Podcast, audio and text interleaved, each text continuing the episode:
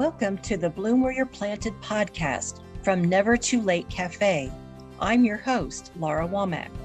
Each week, we sit down for a chat with someone just like you, someone who had an idea, a passion, a dream, or sometimes just a thought, and planted that seed, watched it grow into something they wanted to share with the world. If you have an idea for a topic or someone that would be a guest for the Bloom Where You're Planted podcast, feel free to reach out to us on Facebook, where you can join our Never Too Late Cafe Facebook group. We'd love to hear from you. And I have a very special guest with me today, and that's Phoebe White. Hi, Phoebe. Hi. And welcome. Thank you for having me.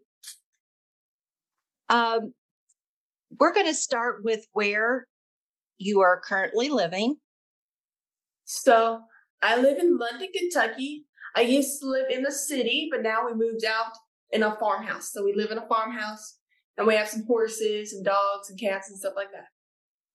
Very cool. Now, so um, have you always lived in the London area, London, Kentucky area?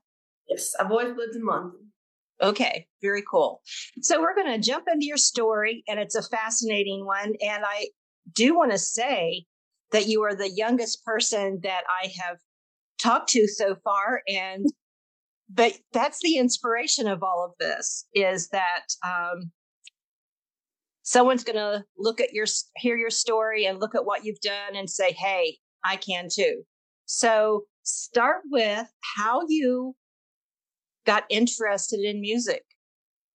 So I've always had music around the house, but I got interested in music when I heard LeAnn Rimes sing Blue, or cowboy music. I got interested in cowboy music like that. And she did like a voice flip, and I thought it was really cool. So I was like, maybe I should try that. So the next day, I worked on it, and by that evening, I could kind of yodel. It was like a voice stuff. But the next day, I heard her sing Cowboy Sweetheart, and it actually had a yodel in it. And since I learned it was kind of like the same pattern as a voice flip, I tried doing that and I could. So I always, and then I got more into cowboy music after that. I didn't know she did um, a yodel. I guess yeah. uh, I missed that. yeah. So, were there other people that their style of music and their sound influenced you? Yes, Riders in the Sky, Roy Rogers, Dale Evans, Jimmie Rodgers, Patsy Montana, and Patsy Cline, and Carolina Cotton. Oh, very interesting. That's um, not what uh, typically ones your age are listening to. I mean, I still to different things. I mean, I, I like everything. So, I, but mostly I like cowboy music. So I can listen to a little bit of everything though. All right. So, um, well, when did you get to where you started to perform? So at what I age? okay, I started voice lessons when I was seven, but I started performing when I was eight years old. Wow, that's very soon after you started lessons. yeah. They must have seen something in you. So, what was your first performance? I sang, well, performance or first time performing? Well, you pick. So my first time performing, I sang at a recital we always have after you work on a song and then you do recital. And I had so much fun. I was so scared. But after that, I never got nervous again. So I've never gotten nervous. And that was the only time I've ever gotten nervous. And that was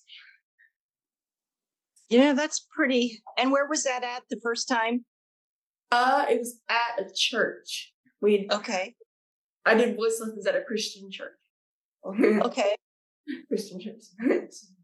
And you haven't been nervous since then? No, but I did. I did ask mommy after I got done singing, find me more places to sing because I liked it so much.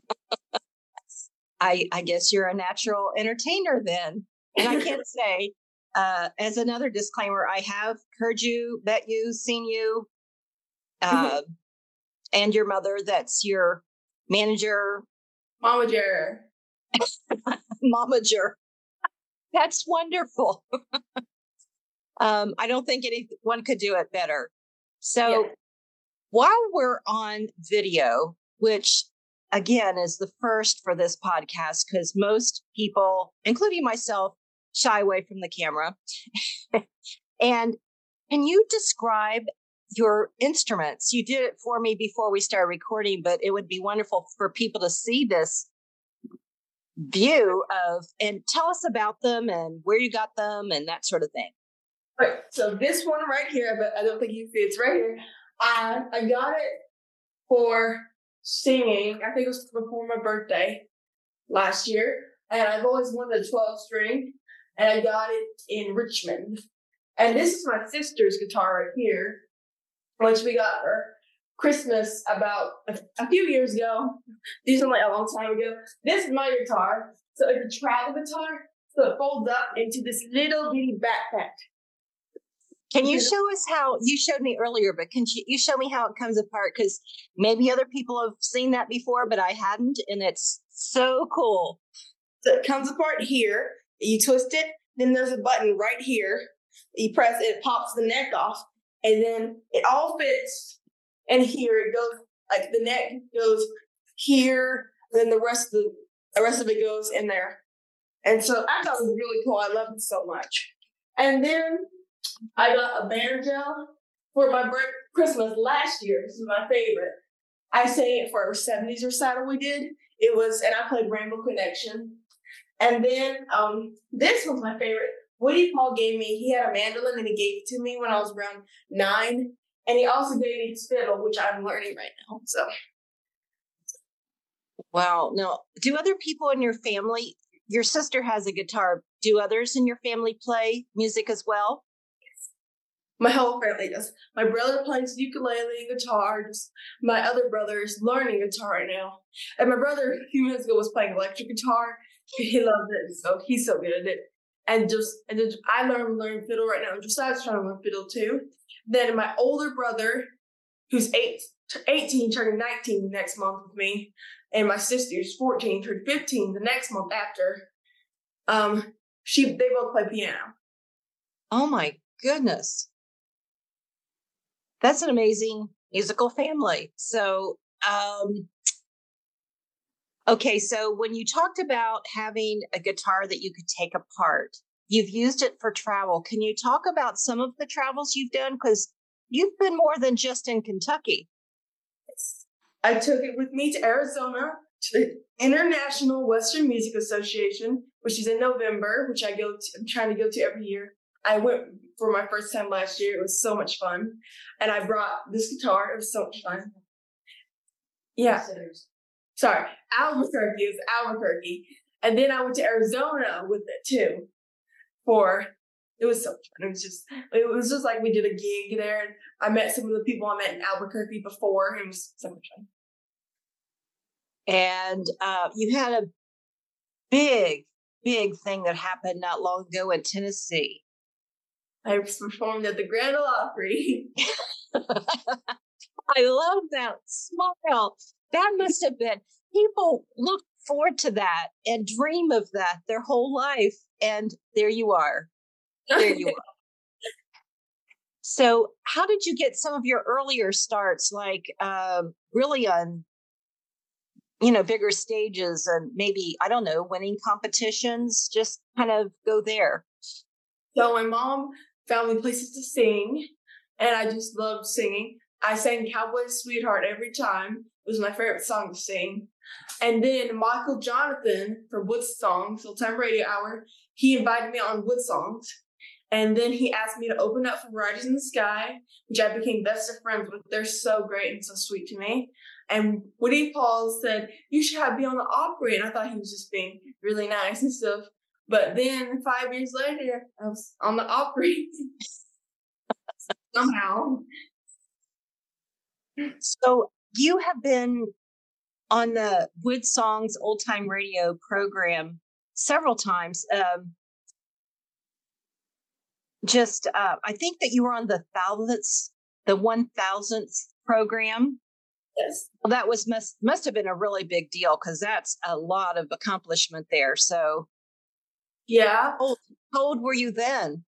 I think I was thousand show. I think Uh, ten or nine, I think. Maybe ten. Maybe Wow. eight, nine. Because I you started with songs when you were eight. yeah. Wait, no, I must have been ten because I was playing guitar after the party. They did a party and I played guitar. So, so and um mm, and Riders and Sky were there. They played for the one thousand show. They were the guests, and I was with Songs Kid. Fantastic. So um, I know that um, you have a lot of exciting things that you're doing and have done. So is there a favorite? Well, I'm working on favorite the Opry. That's that's my favorite. The Opry is my favorite. And you weren't scared when you were on that stage? No. You're going to have to teach people your trick. What in the world do you do to keep so calm? It's just I, I think it's just it, it just I just like the stage. I always like being on stage. It's so much fun. Well, um, and so multi instruments, um, traveling. Mhm. So, you know, this podcast is called Bloom Where You're Planted. So, can you share what that quote means to you? To be where God wants you to be. I feel like where I am now is where I need to be. And so yeah. Just to do my best and be content and stuff. Wow, those are great. And so, a lot of people that are going to listen to this are going to go, "Wow, this girl is so young and she's done all these things." And um, how does she do it? What words of wisdom would you give to people that wants to do what you're doing? You're a singer and a songwriter and a performer. I mean, those are all different things because some people sing, but they sing in the shower and that still makes them a singer but to do all of those things what would you what advice would you give to someone Well, my mom would always said, if you want to be the best, you got to practice more than the rest, and just work hard. Hmm. Hard. It might be hard, but still, it's probably worth it. so you uh, must practice a lot then Yeah. so you you have instruments you practice you have singing that you practice and um so your momager is your booking agent yes. and your marketing person Yep. Oh, I should have brought them. I'm not, I don't have them with me. Do you still have your paper dolls available for people to purchase? yes, I do. And she's also my teacher, my school Oh. teacher. And you're still smiling. I did homeschooling and I don't know that the ones I taught were still smiling afterwards. um, so the paper dolls, I have to say, oh, I really wish I'd brought them with me. And what a cool idea. And your mailing label has your little picture on it. Your mom, momager has thought of everything. There it is. So there they are. Oh, how fun. I can't wait to get into them. So I just I mine just came the other day. So um well tell us what what is next for you? Well, I have a lot of two hour sets coming up. I'm working on doing um, something here in London. Um, it's like, it's a two hour set too. I um, am working on writing some music right now. My next album should come out next year. I'm working on, I'm writing all the songs for that song, all the, the album, of course. Mhm. Um, yeah, that's, that's pretty much it. You know, getting Christmas songs ready, you know, for sets like that. Oh, now tell us about your first album. So my first album was Unexpected, and right now it's number seven on the Western charts. And I recorded it with the McLain Family Band, Michael Johnathon, who hosts Wood Songs Old Time Radio Hour, and Riders in the Sky. That is fantastic. So, um, songwriting, how does that come to you? I mean, not everyone, like I said, not everyone that sings writes, but you do. So, how does the the process come for you? Well, sometimes I'm in the moment and it just after like I watch a Western movie. Sometimes like I like take there's a Roy Rogers movie called Under Nevada Skies, and as soon as I watched it, I wrote a song back. My original I played at the uh, Hall of Fame Under Nevada Skies. It just came. It was inspirational, and I wrote a song about it, and it's just so because I love the movie so much. Mm.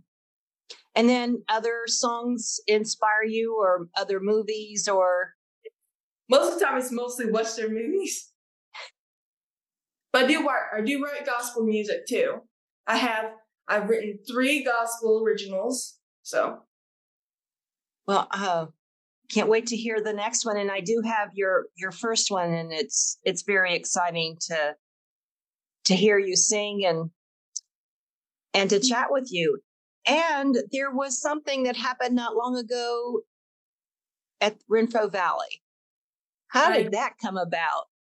So Jessica, who runs the Hall of Fame, she said we should have you on there someday. Or and well, she said you you should be on there. And then I said, oh, it's really hard to explain it. So she said to me, I want to put you in the Hall of Fame and put a little exhibit place for you. And I was like, oh, you're just being nice, right? And she actually told me to bring some stuff and then we'll put it in like, like you know, the box and stuff. And then when I saw it, it was just so much fun. I've had, I'm just so grateful that she's giving me this experience. So that was um, the Kentucky Music Hall of Fame. So you have an honorary uh, display, an exhibit, and there was an opening, and uh, it was televised, and things are really happening for you. It must be so exciting. and I have to say, you're pretty humble for someone that's accomplished so much so quickly. So, um, do you have any other last words you want to share with us? Oh, like what's next? You said your album and some Christmas music and local. Yeah. Yep. Well, and long range, what's your big goal? To win a Grammy and be on the Opry again. well, I'd say you have a good chance of all those things. Oh, thank you so much. so, as our time comes to a close, remember to keep creating, keep sharing, and keep supporting each other. And remember to bloom where you're planted. Bye for now.